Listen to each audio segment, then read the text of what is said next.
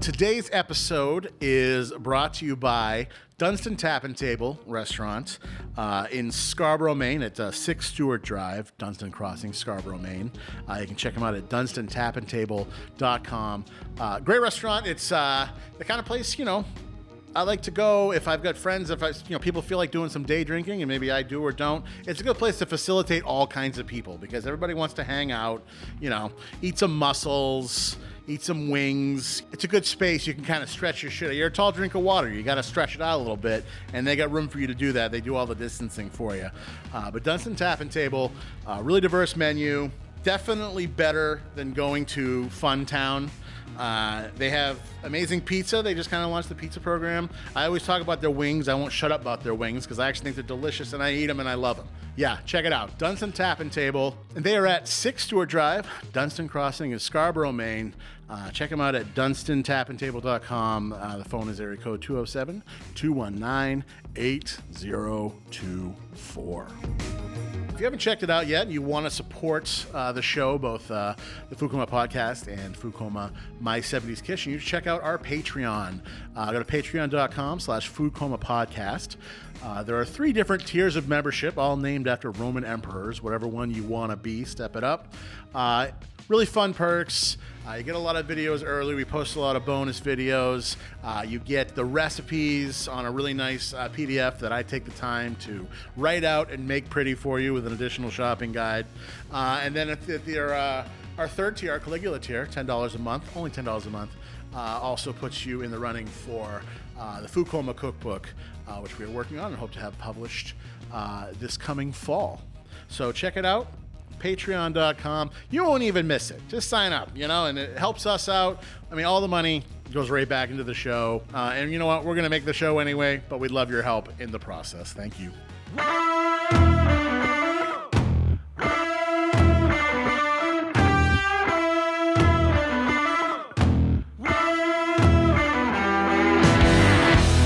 And welcome to the Food Coma podcast. Uh, today, we are joined by Krista Kern Desjarlais at the Purple House, her bakery. We're also joined by several cars at this intersection. So just treat them like they're guests on the show, basically. Like, oh, hey, hey there. I'm curious to know what's happening in that uh, Lexus SUV that just went by. I mean, you seem to have lots of uh, uh, a sticker of how many family members you have, and I'm curious to know each of their stories, aren't you? Well, thank you though for doing this on the patio. I mean, it's like 62, 63 degrees, Yeah. and we've all been inside all winter. Yeah. COVID's still a thing, so it's it's really. I think it's I think it's worth here. it, right? Yeah. No, I mean, you know, we get to sit in the sun, and Right. you know, maybe everyone will stop for an hour. Well, and they're go home really and just driving lunch. by just so they can get a glimpse of this recording. They're like, oh, stardom. Oh, look at that. We are also drawn like a moth to a flame to all these stars. And what, what are we supposed to do? I know. Well, people will pull in too. They'll be like, "Are you open? Can we get bagels?" I know. We were literally just talking in the parking lot, and somebody's like, they like went to go in as if it was just a regular day. like, yeah, the Yeah. last year, oh, literally. oh, hey, can you guys been- pop out of the way? I'm trying to get in there. And you're like, well, I wish. I Yeah. wish it was that easy. I know. We've been closed over a I'm year. here to pick up some bagels. Well, I mean, I we wish all I are, but too, right? it's just not, you know. not yet. I'm and maybe uh, not ever for bagels. I am so basic uh, in that, like, whenever I get on something with a restaurant or a place, like, I am so simple. Like, I order the same thing every single time. Like, with Yeah. you, Purple House, like, people are like, oh, she has all these things and all this and that. I'm like, yeah, but I like the Montreal style, like, bagel with, like, dark chocolate and a black coffee. I, it's just what I, with cream cheese. Like, that's, that's what I want. I don't Right. think. And sometimes you feel bad and you order the same thing every time. And actually, it was funny. I hadn't been to Fore Street for a long time, and I just went uh, the other night, Friday night. Yeah. And again, where I was like, oh, you know what? I've never had the courage to order the pork here because everybody, it's just like such a basic thing to do. Right. But I ordered it, and I was like, well, this is why everybody orders it. It's absolutely delicious. Right. Exactly. I don't think there's anything wrong with ordering the same thing every time. You know, I go to like Bon Appetit because I get takeout, right? And I get the vermicelli noodle salad with the spring. Where do you ter- go? Bon Appetit. Oh, Bon- bon, like bon mi appetit. Yeah. Yes. Yeah. Yeah. You have to specify. You weren't just going to a magazine. You were going to a place. Oh yeah, yeah, yeah. No, no I just got a Bon, bon I just, magazine. I just swing by Bon Appetit, the offices, Appetit. and they hook me up. They just, I have like an inbox. I don't there, have yeah. that that clout. at all. Yeah, Krista's mailbox. It's just what, what, what am I going to have today, guys? Oh, perfect. I, love this. I know. I haven't cooked in a year. Somebody feed me. Yeah. So you haven't cooked in a year, and it's been a weird year for everybody. And I like, know. I think that um, it's important to, uh, for people that don't really know. I mean, people know you through Bresca, Right. uh, and they know you through Purple House, which is like you know, like literally. I think there are people out there who would give their like one of their fingers to like come in at this point and have things from here. But people don't remember when we met was the Market Side Oh Grill, gosh. the MSG, if you will Yeah. back in 2003. Now, on another podcast, I don't remember who, I had talked about the um, the public market and sort of like just the how horrible the timing was. Like, because if it came now, I mean, it, it couldn't have been worse. We were way ahead of our time. we were. That's how and- I choose to yeah, look at it. Yeah, and it wasn't a good thing. No. I was, I was, I was always says like you know it became a place for like high school people to go during study hall, homeless people to use the bathroom. Like oh. that's basically what. But they used to urinate on our windows of the restaurant outside. They did right outside your pastry restroom. station. Yeah, right outside the pastry station, right where my little oven was. I would look up and be like, "Hey, Yeah. there's Bob. Yeah, Bob know, just- Shaky Bob, or Just- something." oh my like god, that. yeah, he just whipped it out and Yeah, he's peeing on my peeing window. on the window. Hey, how you doing? And so it was funny. Like I love. I like I make I feel like I'm special. That nobody else can take this from me because I knew you before anybody else did. because we would just you know spend so much time in your pastry station, and you would be like talking about how difficult it was. Uh, I think it, at the time your assistant was was crying uh, because of something you said to him. You made Uh, me have to be so mean. Yeah, you were just so mean, and we were like, and I was like, oh my god, you met Anthony Bourdain one time in the kitchen, Yes. like. yeah, exactly. I know. Well, I I came up in the late '80s and through the '90s in New York, so I'm not going to use that as an excuse to say that maybe I was a little hard sometimes on people. Mhm. I, I didn't want to be necessarily, Mhm. um, but I had also been. I, I had been beaten into a measure of submission under some very great chefs. Guy Savoy. Yeah, Guy Savoy For was example, later, but yeah, I, the, yep. it, you know, it was. I worked for a hot minute, um, you know, just staging at Le Cirque with Jacques Torres, but he was super sweet, and that kitchen was was really very you respectful. with Jacques Torres. I worked for him. I didn't know that Yeah, I worked for him for almost four months. Uh, it's a stage, unpaid, but I worked six to seven days a week. It doesn't matter. You learn, no, like no, you and, learned, and yeah. you- I was trusted to take over when the sous chefs took vacations. So I ran the stations, you know, and every day you got a chance to work with him on either sugar, bread, pastry, chocolate work. I mean, they were doing everything. he was really sweet. super I mean, no nice. pun His, no, no, No no, pun No, he is, and I mean, Yeah. I don't. I only knew him for that piece of time. I went on after Le Cirque to be chef and pastry chef of a very small restaurant on Madison Avenue, which was adjacent to the old Le Cirque. Yeah. And he and some of the chefs and cooks would come over and have lunch, and that was like the highest compliment I probably could have ever had Absolutely. for what I was doing, and, and, you know, to some degree remained close, and then went on to work under Neil Murphy at Symphony Cafe, under Richard Leach in pastry, but Neil and Savory. And they were some of, like, they were along with um, Charlie Palmer and Dave Burke, you know, were some of the, they were at their height Titans. Yeah. at that time, and they were titans, and the kitchens were run. It, it was very intense and very male dominated, and I was fine as being a woman in there. I wasn't treated poorly, but I had to just hold my own to the rough language and the intensity and you know the level of perfection every day it was nothing but had to be perfect anything you did less so was just tossed in the can and you were made to feel like crap Yeah. um, so you know, I like literally felt sick every day before I went in because I'm not that person. So it became hard in time, you know, to always be that person. It made you Yeah. feel not good to be so tough on your staff. But when I became Neil's pastry chef at Symphony, and this is where I met Anthony Bourdain. After Yeah. Neil had a nervous breakdown, Symphony was falling apart right. and Bourdain had written, you know, in Kitchen Confidential that this was the place where I was the chef, the guy who came in when To everything was going right. to hell. Right. You know, or it was a restaurant that was doomed to close. I was the closer. So he was the closer for Symphony, or not Symphony, but rather Sullivan's. Yep. And in that transitional time, when Neil left, um, you know, he was like, you could go work with any number of these other chefs. And I thought, it's just going to perpetuate what I've been doing, which was literally working with cooks who were so used to being yelled at all the time that if you weren't a yeller, they would come to you and say, "I can't. You're not motivating me Right. unless you yell at me." Well, I think there, that there's something to be said for that. Like, you know, they always say, I mean, everything from working in kitchens to reading, like, you know, Robert Greene's, you know, 48 Laws of Power, Right. like competition and adversity are what push you to be a better at, at what you do. And, and maybe it's not healthy for your, if for you emotionally, Right. but I mean, uh, like greatness occurs as a result of, of that like necessity, You like you know, me into into skills that I would not have today. Yeah, I exactly. Not, you know, it wasn't like I feared for my life, but I really had to be like I can be as high on top of my game as possible every single day, without fault, and that really pushes you to make sure that everything that leaves that kitchen. I mean, and it should be that way anyways. Now we can look back on it and say like you don't have to be that jacked up and that I don't know. crazed. I think you kind of do. Uh, personally, I Well- think you do. I mean, I guess I don't work in restaurants anymore, right.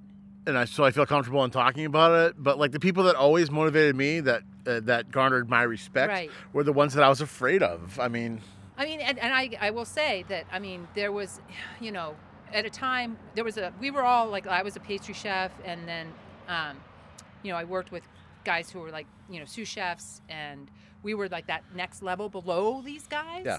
But all the guys I worked with in that kitchen at Sullivan's went on to open successful restaurants Right. around the country Yeah. in New York. I mean, because they had the work ethic and they had the energy. that discipline doesn't exist anymore, right. No. and it, it, it is it is discipline. I mean, it's like, yes, everybody likes to feel good, as much as possible. Nobody likes to be yelled at, and nobody likes to feel bad. That's But unfortunately, life, you know, I mean, that's the, the the the best motivation in life is to do something so great that you don't have to be yelled at again. You know, like to do no, something. And, and. I think that that's true. I mean, we we were surrounded by people who felt the same way. We didn't want to be yelled at or yell at one another. We really wanted to work cohesively as a team. Right. You know, a, a- true Nobody's team. just yelling at you for no reason. No, no, I mean, no, no. There was always a reason, and that's why when people are like, "Oh, kitchens now, you know, it's so much better. You know, nobody wants to Mm. be abused," and I thought I wasn't abused, but I wasn't. Yeah. I never felt abused. No. I mean, it was intense. Well, it made you feel, I think, in a way, and I've talked to many, you know, like, uh, you know, Sam Mansour on the show, who's had Mm-hmm. a lot of, you know, coming up and you know, Boston and California kitchens and, and, and other chefs, you know, Damian Sansonetti and Fred Elliott. Right, yeah, and yeah. I think that, like, you know, the whole point, like, that that was what, and, and we didn't talk about this, but there was a certain turning point, I'd say, in the year 2000, 2001, right around when you and I met in Yeah. 2003, when Food Network came out, and the sort of the badge of honor of the kitchen became a thing. It was like, yeah, I did it. You know, like Right. I am this person because I I can survive that environment. Right. You know, it's a hard environment. It's a hot. You know, the pay isn't great. It's Right. sweaty. It's hot. There's Right. no windows. Uh, I I, yeah, long hours. I can and- survive there right, and I can thrive and I can come out this other end. Right. But if somebody told that story back in 2001, they're like, "Oh, well, Krista one time didn't feel didn't feel very good about something somebody said to her, and that and then she just stopped doing it, and then she never came to work again." That wouldn't happen.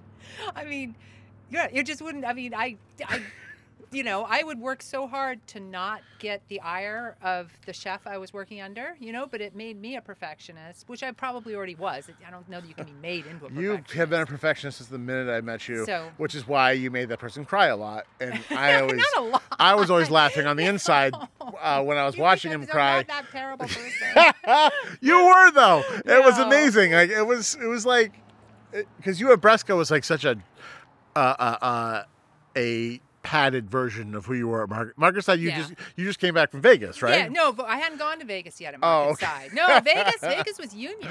Okay. So we had to. I had to. I mean, you were like somebody people were generally afraid of.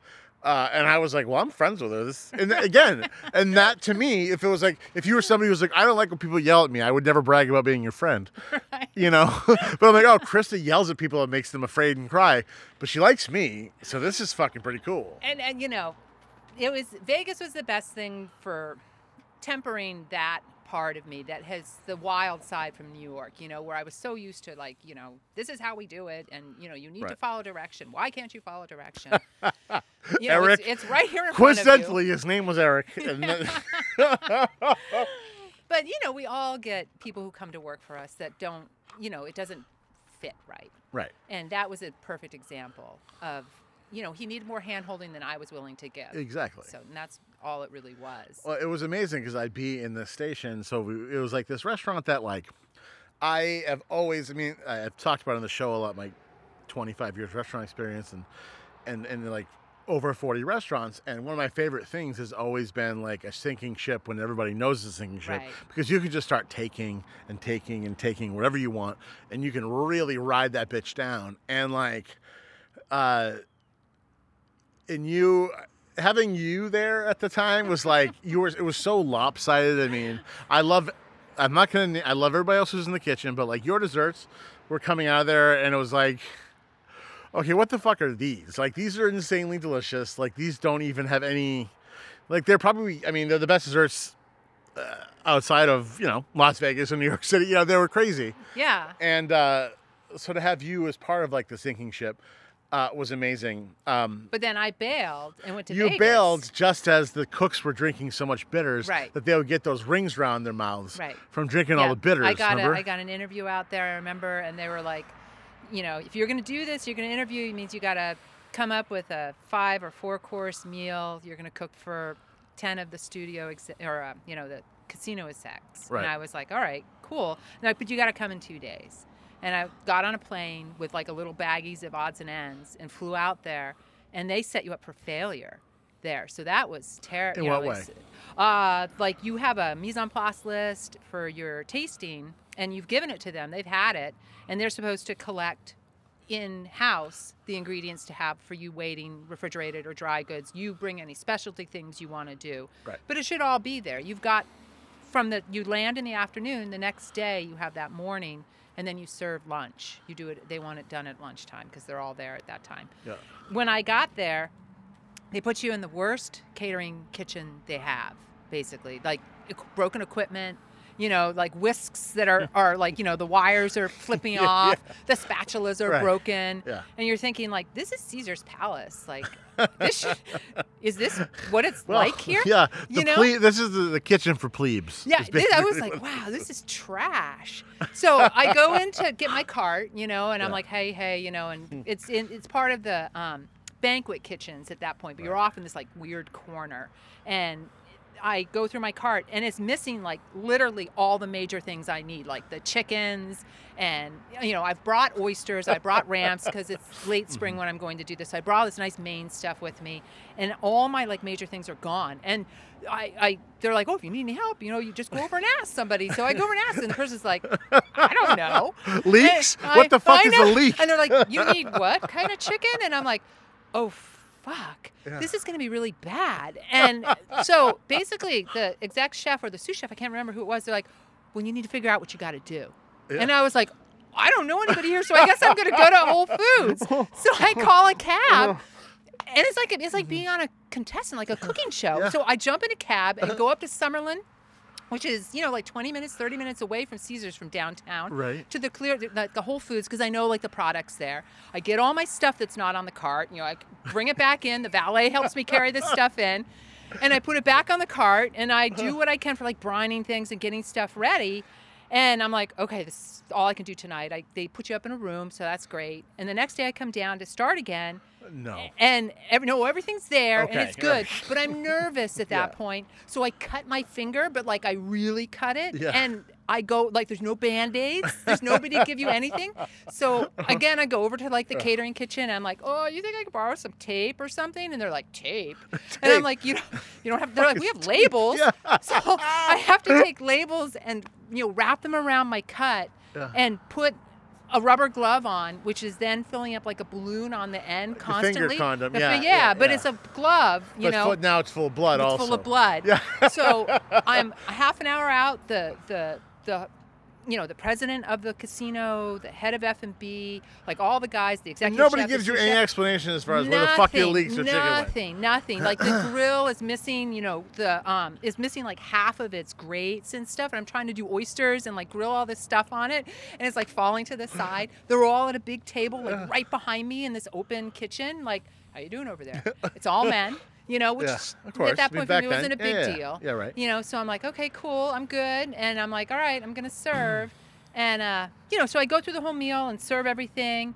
and I do this couple of desserts, you know, because Right. for there I'm, I'm going for a chef position, so I got to Right. do savory as well as sweet, and uh, everybody eats. You know, my finger is I've lost Yeah, a ton of blood. Yeah, it's not on the food, thankfully. I've like I've triple gloved myself. And, Yeah, like you your know, hand is weighed down by the balloon it's full like- of blood hanging from one of your fingers. So yeah. bad.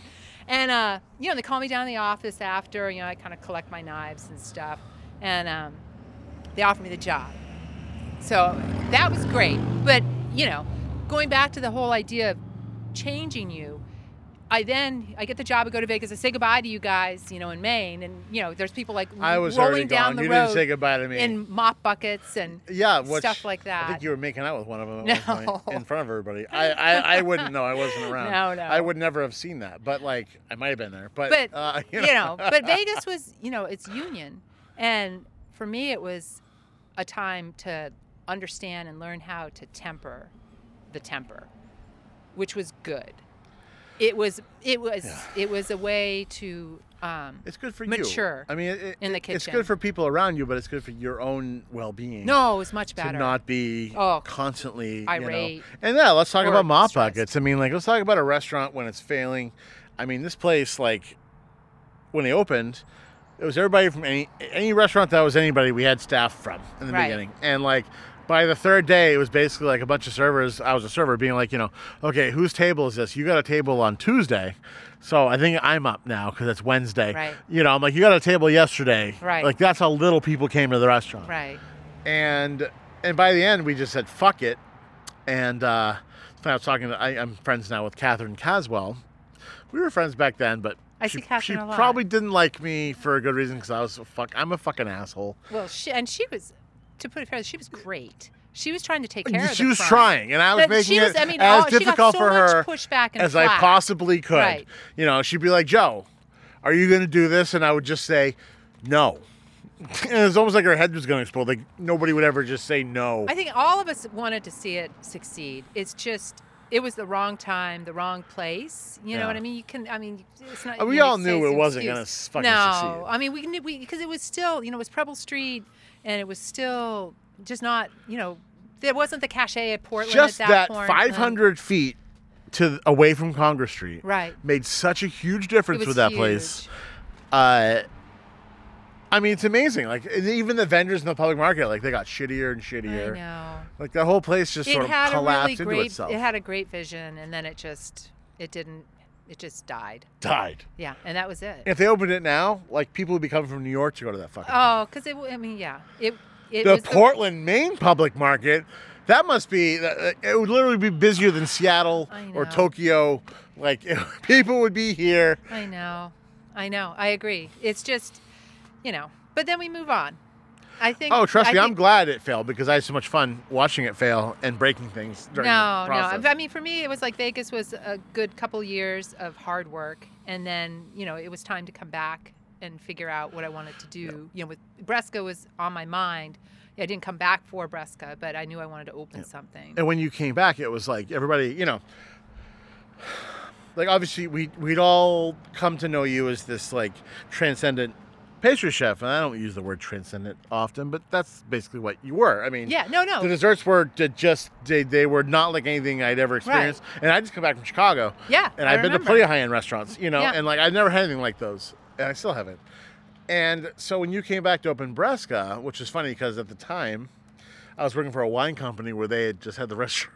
it was a cafe Troika. I don't even know. No, it was it Troika. It was Troika, the yeah. Russian place where Yeah. nobody went. And when Nobody I, went. I- yeah, there was like cigarette, you know, um, the cigarette line burns on all the countertops in the back because the cooks would just let the cigarettes burn down as Right. they were cooking your food. That's how you know. That's how you know. School. A classy joint. Yeah. So, uh, and uh, I don't even know if that was. I think their place might have been open so little amount of time that it might even been between that and yours. It was it was Troika and then me. Oh, I okay. I- So it I- was- it yeah, was, okay, It was, okay. it was a smooth But- transition. I remember like you know you coming back to town and being like, holy shit! It was, it was the whole thing was like Krista is doing savory food. Yeah, at this I place, yeah, Bresca. Yeah, and you know we'd go there and jesus like the meals i've had at bresca and it was like you never really knew like you were always so like i mean you were your kitchen training always shows because you're very rigid in that way like as far as like things will get done the way krista wants them to be done or they're not to get done at all which shows in the food. And whether it was like you know me coming in impromptu for my birthday and you served me like a whole pig's foot and you know or, or like the time that i was like hey krista i want to show um, i want to do like a dinner event where we show rocky 4 and i want you to make a menu around that. And you made a souffle that was like ivan drago's hair uh, in the same Yeah. shape as ivan drago's hair i mean i came in new year's eve once and i think it was maybe even the day after and you know it was like it was like 2012 versus 2042 or something like that yeah. We did the future one. yeah, Hong Kong. Every dish was like, yeah, it was Yeah. like present and future.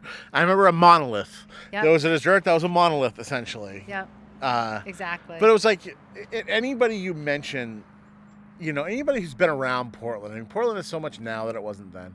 And anybody who was around then, who's still around now, when you're like, they're like, you know, what do you miss about Portland? I mean, they say two things. They say Bresca and they say the old Miyake. Ah, You know, which I was, I was a part of. I know. I like to It think that I made that delightful. But like the old Miyake on Spring Yeah. Street and Bresca are the things that they're like Portland. Like we didn't really we took for granted how good we had it Yeah. having those two restaurants. Uh, Miyake and I felt. I mean, we didn't ever know each other very well, but he would come to eat. I would go yes, to he eat. loved you. and I loved him in return because I felt like we had the same kind of spirit about the kind of you know we didn't have a lot of money to open. Right. We just kind of put some tables and chairs in, and, And after I working had, for both of you, I could. I mean, there was that same. It was like, okay, I'm not gonna fucking micromanage you or babysit you. I'm gonna trust that you know what the fuck you're doing. right, which I so mean, I can do what I'm doing. right, and then. It, Right. I mean, for better or worse, I think some people will say that's not a great management style, but it was what I needed to do because style. I was like, I can be super creative for Yeah. you as a cook, but I need these people to be able to understand Yeah, what I they're doing I can't be the out there being like, is the silverware reset or Right. you know, Although I did find, you know, we had great front of the house at Bresca. Oh, And totally. I'm thinking you know, Bresca yeah, and Miyake. Yeah, and Miyake as well. I mean, I was so, at Miyake in front of the house, so obviously it was flawless all the time. Exactly. I mean, there was never any problems. Exactly. mo- But I felt I most could- Danny I could- Meyer, I, I- think, pretty much cites me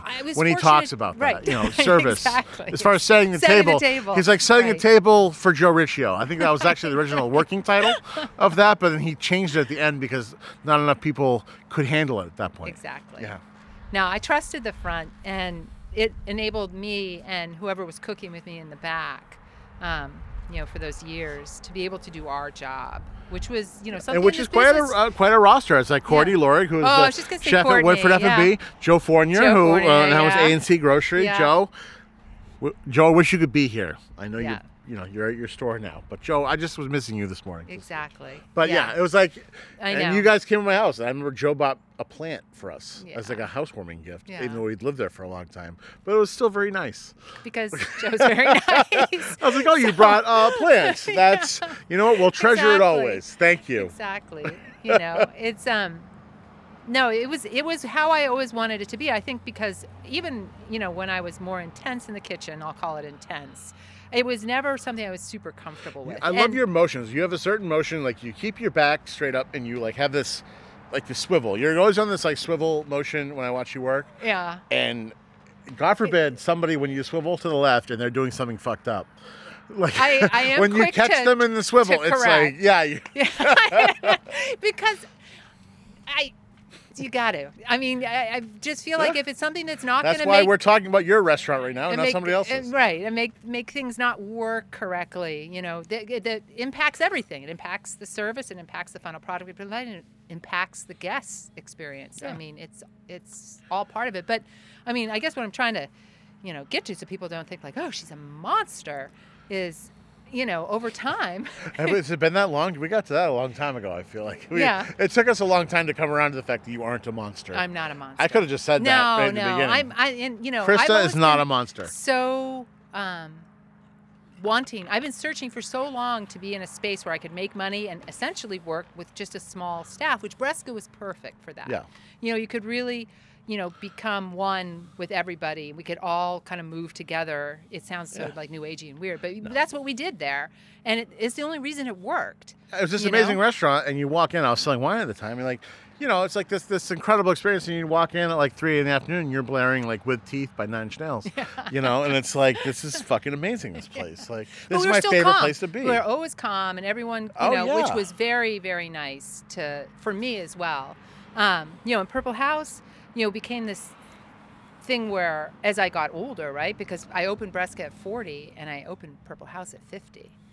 So it was like a decade of time to realize oh, it's that, that long between. Yeah. Yeah. So it was really like, or I was 40, not quite. Yeah, no, I was Yeah, like yeah, 50, yeah. getting to almost to 50 because I'm 54 now. I'll be 55. So yeah, I was Okay. 50. Yeah. And uh, it was really like, how am I going to keep doing what I want to do and be comfortable with who I am, which is not wanting to be intense all the time, but how can I achieve the same end, Right. right? And it was just really, I think it's, I'm on this quest still, you know, the search for how you can make a business operate and still be kind of by yourself. Yeah. You know, not to say that other people can't work within my space, but, I, you know, I'm a kind of, like the pandemic's been terrible for everyone, but I'm so okay with just being home alone Yeah, I know you are. and it's really um, interesting to think how I want to come back, you know, and be a smaller space without as much staff to manage. Yeah. I really just want to cook and bake and Right. create. I want to make ice cream, you know, Yep. and I, I, you know, it's how am I going to now kind of create a business around that idea and have it make enough money, right, to sustain itself Yeah. and pay people well enough in this new world. You know, you you want to take care of everybody. Well, it's amazing because like you, you know, it, it's like you have left such a mark on people that uh, you're to the point now. I mean, you have, you know, Bresca and the, and the Honeybee, which is your um, yeah, the beach. uh, the Sabbathday Lake, right? Right, Yeah, yeah. Where you serve the ice cream now and the, the Purple House, but it's like,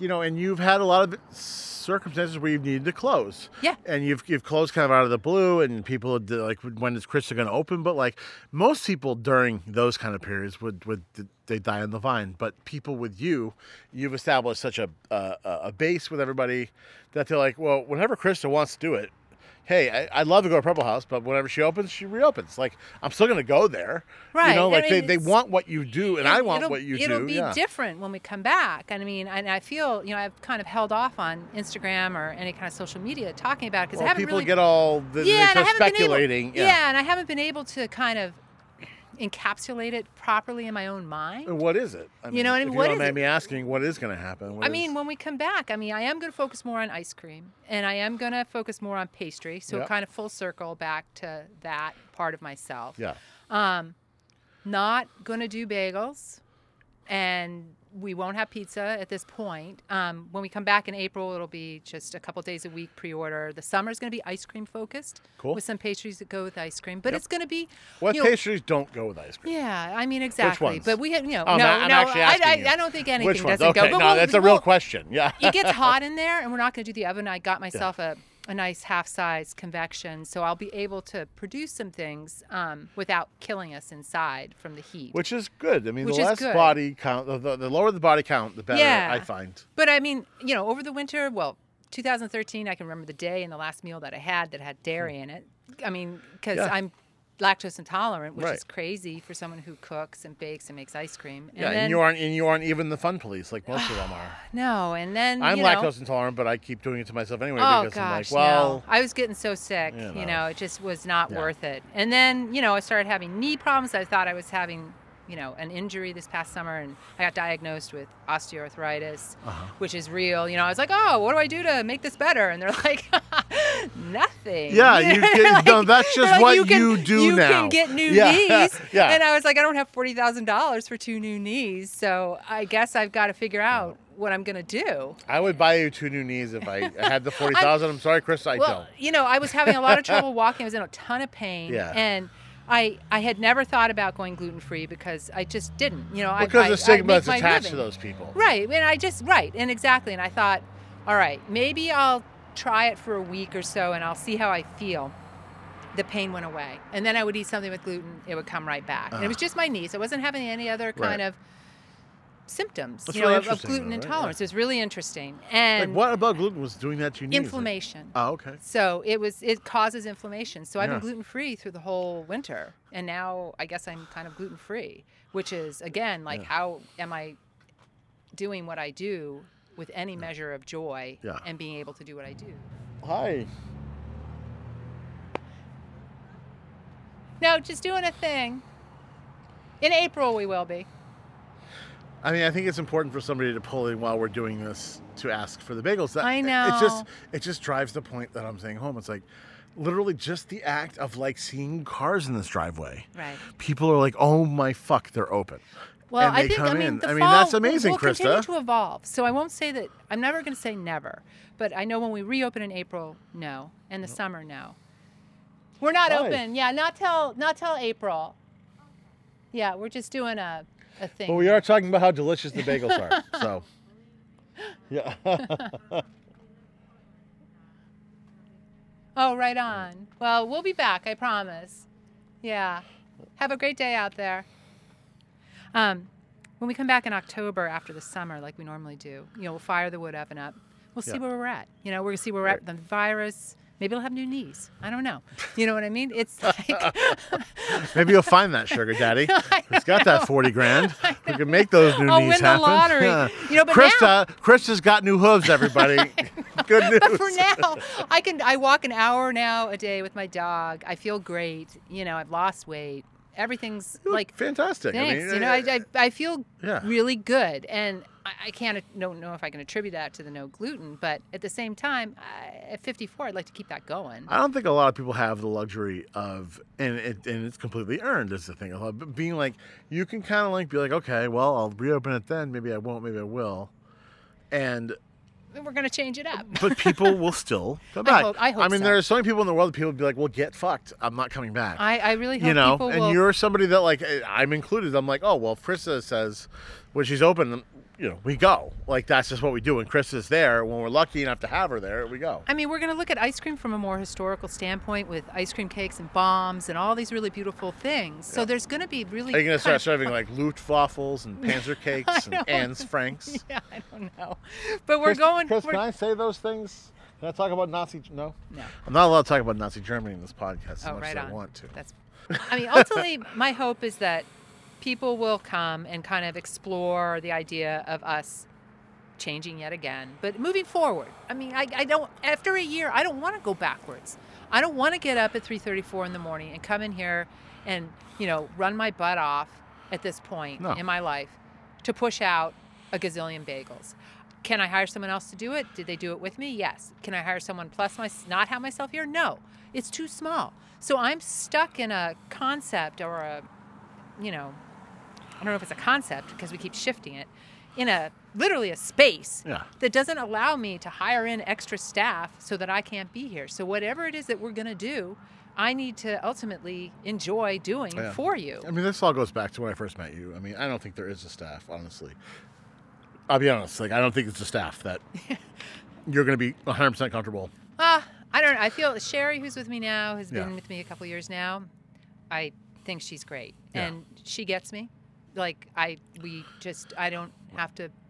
But there's a certain Push thing, it off. and I think even customer wise, they see you and they're like, you know, it's, Yeah. it's like a, it's hard. I mean, that's I think with restaurants, it's makes that's the difference between ones that fail and ones that survive, and even ones that you've changed concepts quite Right. a bit, and you've been able to still survive. Right. Like if somebody shitty did what you've done as far as like closing, opening, Right, we don't know and what's going on. new, different yeah, hours, Right. They would be gone now. Right. No, no, I agree, and I, I, I don't think that I have the confidence to do that. I, I, I don't think it's confidence. I, I, I just.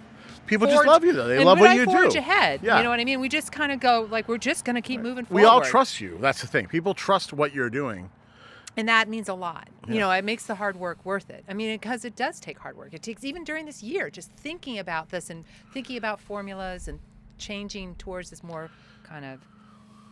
Oh God, you know, it's so weird to even say because I, you know, I never thought that I'd be more plant based in my life.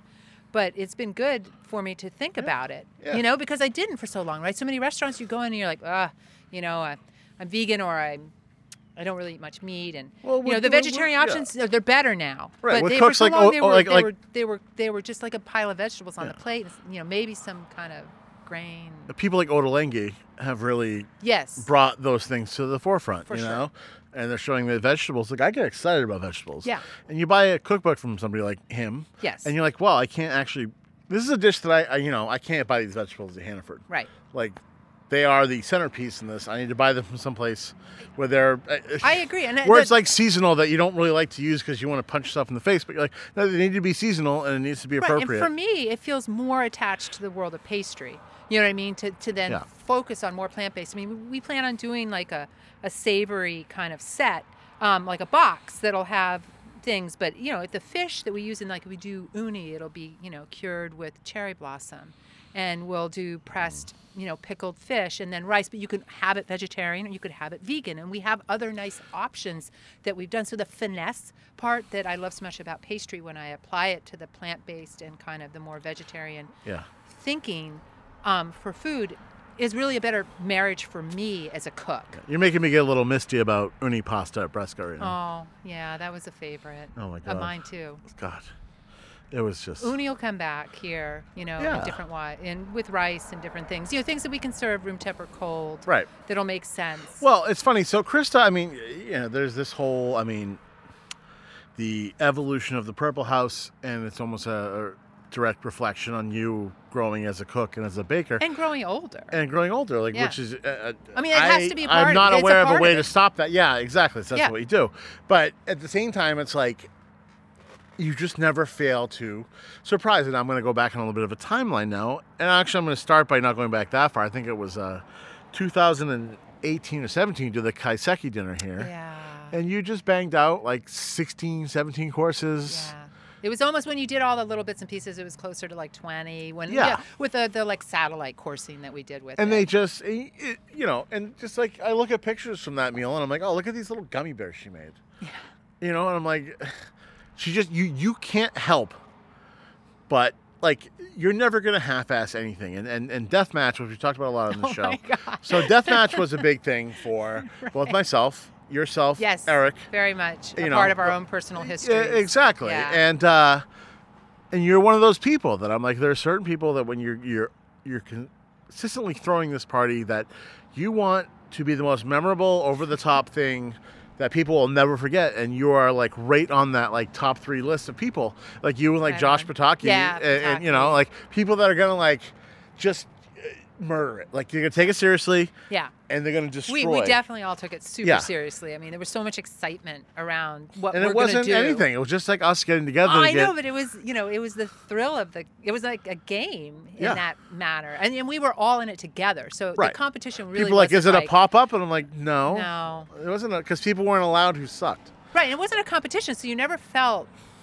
I, I guess it's hard to say what it was. I mean, it was really just this coming together of like minds for that period of Right. time who really ca- like enjoyed one another's company. So no matter what you were producing, everyone was going to enjoy it. So it left you really open to be super creative. Yeah. And even Andrew Zimmern, when they came, they're like, well, so is the competition? We're like, no. No. I'm like, well, can we make it one for the show because it kind of has to be? We're like, uh, okay. Yeah. Like we don't actually do that, Right. But No, it was But you, really you, you the came joy. into the mix. You, you attended the first the foie The foie gras, match, yes, I did. But you uh, cooked for the first time in in, in, in uh, venison. You made a mincemeat pie, Right. Uh, like a medieval, full-on, hardcore minced meat pie. I was like, I'm an I've- English major. What am I gonna make? I didn't know what the fuck. I've never seen anything like that. I, you know, I've read some Chaucer. I yeah, don't really. Exactly. That's why I was like, going to pull out Chaucer. yeah, yeah. Because I did for my thesis, my senior year there, I did the cook's. I was assigned the cook's tale. Ironically enough, I wasn't planning on being a cook. Yeah. So it was just funny. I thought, like, I'll do this mincemeat pie, and Yeah. it'll be like full of suet and old, like strong booze and Yeah. All this stuff, like how Yeah, they used to stout do it. alcohol, and it was like during one of those ones. Like, deathmatch was definitely a learning experience for all of us, where it was like, okay, if you're gonna have all these people over. And if you're going to serve 17 courses, they shouldn't all be like a full course in themselves. Right. Like they should be maybe a little smaller and more manageable. Right. And that was when we learned that lesson. Think by the time your course came around, everybody's like Oh, on the threshold of hell. I was lit because we lit it on fire, like with some alcohol on top. I think most people were passing out by that point. Yeah, they were. Know? Or they were And just was- leaving. and- Right. Yeah, and that was like, of course, like me being I- I had made, overly like- sensitive. I'm like, it's a fi- everybody's leaving. My party is terrible. But it's like that's just how I am. Like, and it was like one in the morning, or yeah, I don't even Yeah, know it was one in the morning. something like that. It was dark. It was dark, and it, I mean, like uh, those. That was like, you know, because you guys always paired beverages to go with the theme, so everyone Right. would arrive at like 11:30, 12 o'clock. I mean, and I would be drinking and whatever like the theme seven was. in the morning. Yeah. Yeah, that one I may not have, but it's like the the Japanese one that we did with the sake. Now let's talk about. Okay, so That- so I'm gonna get into that. First off, Krista, um, it's amazing because of who you are to me and to a lot of people. Like, and just that you sort of earned the reputation in my house at the time as Messy Messerson which was because completely unfounded. you were trying to stuff fish down like the drain. I, I remember you had like. I, it was I was, was it was you. somebody's fish out of the drain. It was Tomas that seem- party. Pretty sure I saw you just using your hand to stuff fish down the drain. I, I'm pretty Where sure. would those fish have come from? I was like, you, Oh, drank, you can't, you all can't that. do that. that's because I like sake and I like Riesling. So Right. that's And probably we drank a lot of that, yeah. Oh, quick, what I was saying, we started drinking at like 11, That's right. 11:30, and it was amazing. You are the most memorable. Like you know, you're like in the in the pantheon of most memorable cooks among memorable It's cooks. because so I it's because I'm repressed eh, in my it's my, because my, my you're kitchen. it's because thing. you're just you, and uh, basically, so I don't was- have any memory of the fish Yeah. incident, so I'm going to try to say. Uh, and you know what? I maybe I maybe I got it wrong too. I don't you know. probably didn't, You know, but- uh, dates help me out. But uh, I think uh, the the Deathmatch Japan, and you made the umeboshi plum Right. tarts with the fuashimi, where you Yeah. basically sh- you shaved frozen foie gras. yeah, over the umeboshi. And you see a lot of people doing that now. Like, was Right, like- but this was you know, I'm saying it was way before that. ago, yeah, yeah. right, And I see it. I'm always like, yeah, fuashimi. People are like, what?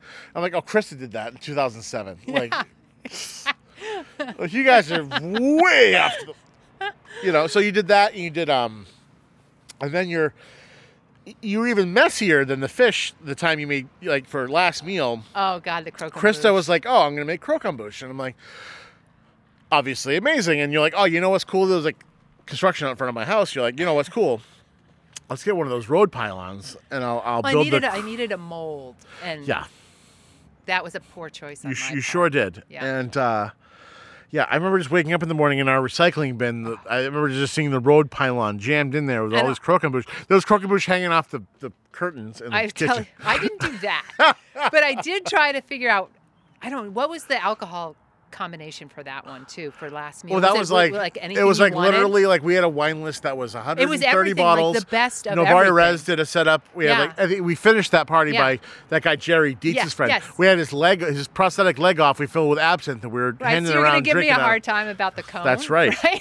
Well, the cone was there the whole time, I- and both Dietz and I have OCD, so we're both like, dirty in here. Like, Oh my like God! Yeah, you have to let that go at a party where people are, and they're in your home for almost 24 hours. They were very sticky. I will say Yeah, they the were very croquembouche are sticky, kind of a sticky thing just to have But everywhere. I remember coming back the next day to try to peel it oh, out Oh, of did the. you come back? like I did. I, I feel like we would have asleep. qualified for FEMA assistance No, that I next day. Like I we did were come beat back. up. See, because I'm not like that, that bad kinda girl. person, right? And I was like, I gotta go back and clean it up, Oh. and you know, it was just. Was I yeah. sleeping? Was Yeah, I you were sleeping. No, because Oh. I in my I have in my memory bank like the kitchen, you know, and the nice warm sunlight of the morning, and the aftermath. Dietz you know, must have been- had been cleaning already, so things were yeah. already pulling themselves. But he just pointed at the recycling bin.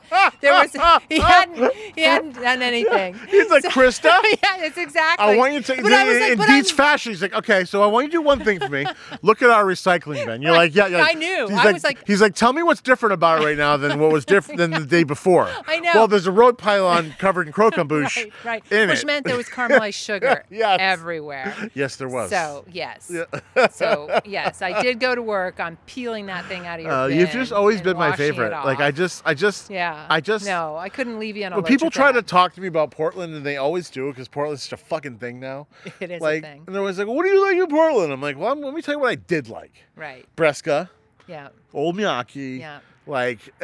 And I, I, I pretty much stopped there. And I'm like, you know well, what, you guys. You know. Well, but, but just like those were the two things that really. Yeah. you I know, because I always felt like without you know, Hugo's them- always helped when Rob was there. And Rob, you know, he- we love Rob. he always helped yeah. us out, you know, because we we didn't have an ice machine, so literally we had to forage for ice Yeah. around town, and he was always like, "Ah, man, you can come and get ice from us." I remember I'd So, wait tables yeah, for you, and I'd go downstairs and I'd eat those little white chocolate nibs out of the box. Yeah. Because I like white chocolate. It's not actually chocolate, right? Uh, white chocolate? No. I mean, it's not chocolate. It's I've always been cocoa uh, butter and uh, uh, lecithin and vanilla. I've always been the defender of white chocolate.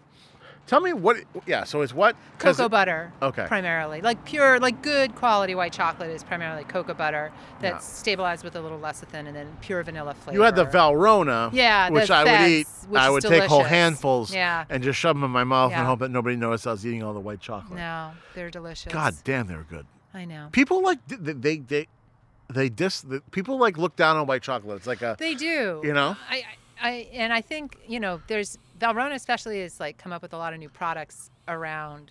Um, well, not to beat, I won't beat a horse, but plant-based listen. That's products. all I do here. Yeah, you know what yeah. I mean? So they, you know, and their white chocolates are excellent. Because I mean, how many using- animal using- animal based chocolates are there?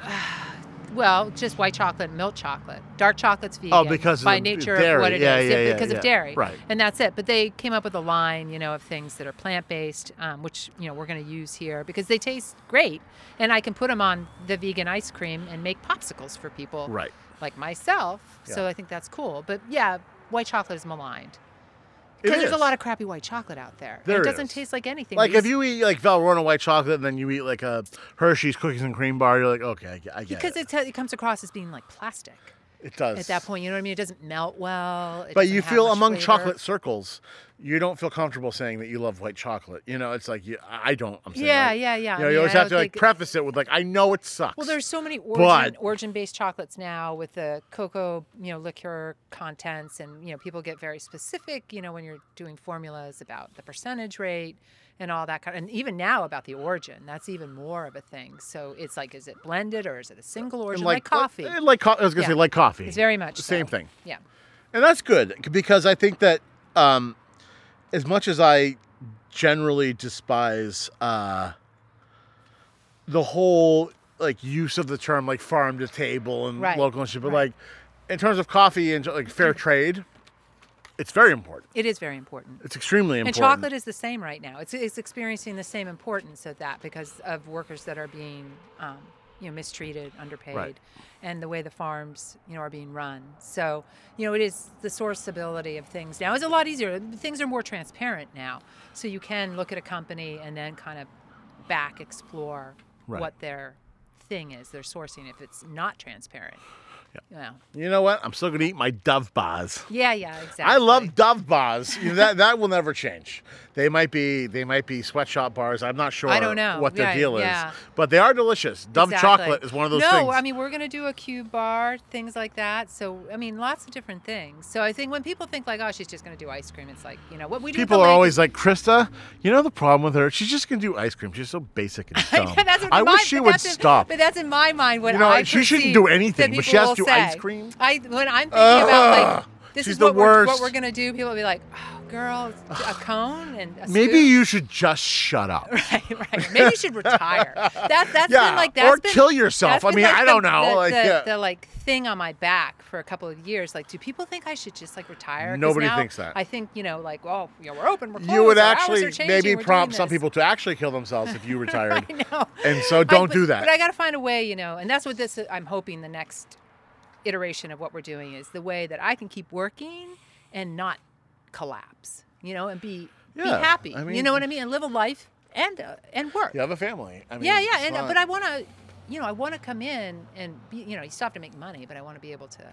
well, you have an still work. intensity that it's just you can't shut it off. You can't. It's not a switch. No, I mean, like right now, I'm, I'm candying like know, six can- types of citrus inside right, Right. now that are going to be. It, it will take three weeks for me to do it properly because Yeah. every day I have to come and siphon each one separately and Yeah. How many times have you thought about them during this podcast? Yeah, exactly. Like you, but that's but that's like who you are. I mean, that's what. no, and I think it's better to embrace who you are. Yeah. Right in Well, this world. you have to because Yeah. otherwise you go crazy. Right.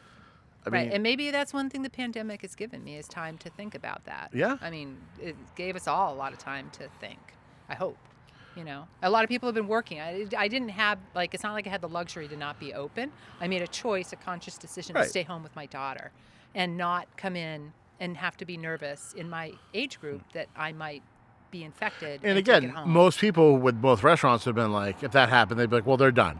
But Right. with you, they're like, oh well, Jesus, what? I can't wait till she says she's gonna reopen. Like That's not a luxury that's afforded to many people. As far as No, I feel pretty lucky. And you know, I'm- like people will wait for you, and they'll deal with whatever times you want to close, and they'll still be lined up outside this door right here. Because yeah, it's gonna be like we'll pop open for April. And you know why? Because what you do, open, you what you do is absolutely incredible. Well, thanks. And I'm- I appreciate uh, that a you're- lot. You're I'm your biggest fan. To say that. You, I, I've been in love with you ever since the minute you made me coconut sorbet, and it was like something that The you didn't make it for coconut me. You just had it, and I was like eating it, and I was like, I was like Chris Farley, one of the Gap girls. I was like, this is good, and like I, I, you know, I, I was like, Krista, what is it? You're like, I don't know, it's just coconut and like lime juice and stuff, and you're like, Yeah. and I'm like, yeah, but but what is it though?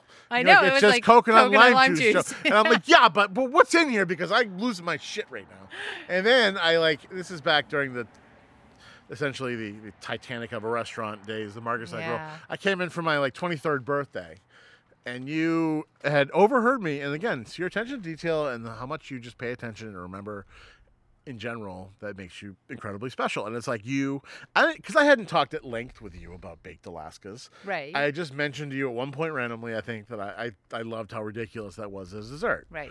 And so I came in with a couple friends, uh, and you fucking made this thing that was like, I, it was probably two feet tall. There were sparklers going all over it. It was We like a baked Alaska yeah. filled with coconut sorbet. Right. And it's one of those things that, like, you know, not many people can say that their, their 23rd birthday, that like the dessert really stayed with them for the rest of their life. Right. And yours did. Like, that's had such an impression on me. Super awesome and amazing. Yeah, it's I mean, it's it makes the idea that I lay in bed sometimes and I'm just super nervous about reopening, super nervous be- about like, coming people back. who are overly confident, I don't think are very good in this. Like, eh, oh. Nope, not open yet. April.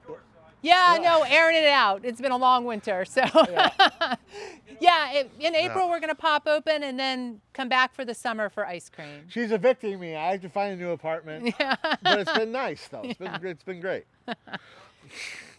yeah, we will. Thank you.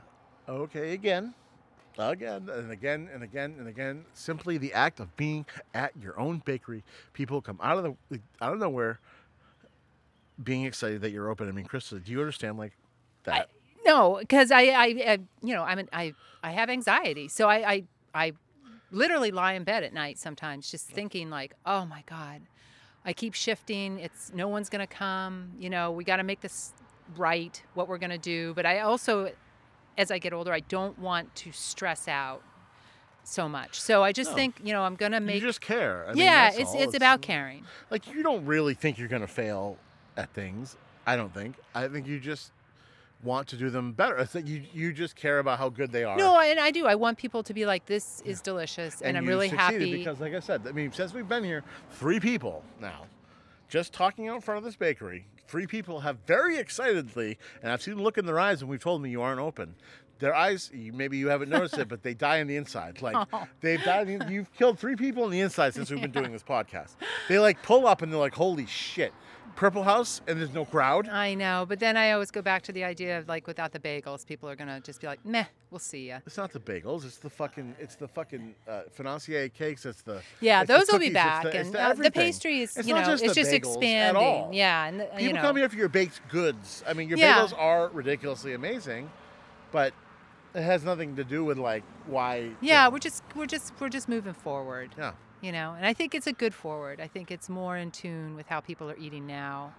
Not only myself, but I, you know, I meet a lot of other people my age who are just like, oh my God, thank God. Well, you know, I'm, I can I'm your number things. one fan.